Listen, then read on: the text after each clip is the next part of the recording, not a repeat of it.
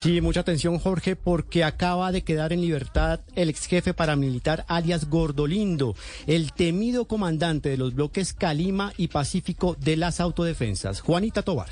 Juan Camilo alias Gordolindo estaba recluido en la cárcel La Picota de Bogotá. El ex jefe paramilitar había sido extraditado en 2008 a Estados Unidos y fue recapturado en Colombia. Él acaba de recuperar la libertad. Francisco Javier Zuluaga enfrentaba un proceso penal por lavado de activos y enriquecimiento ilícito ligado a sus antiguos negocios con las Autodefensas Unidas de Colombia. Él se desmovilizó en 2005 y en 2008 fue extraditado a Estados Unidos. La justicia de este país lo condenó a 21 años de cárcel inicialmente por conspiración para importar cocaína.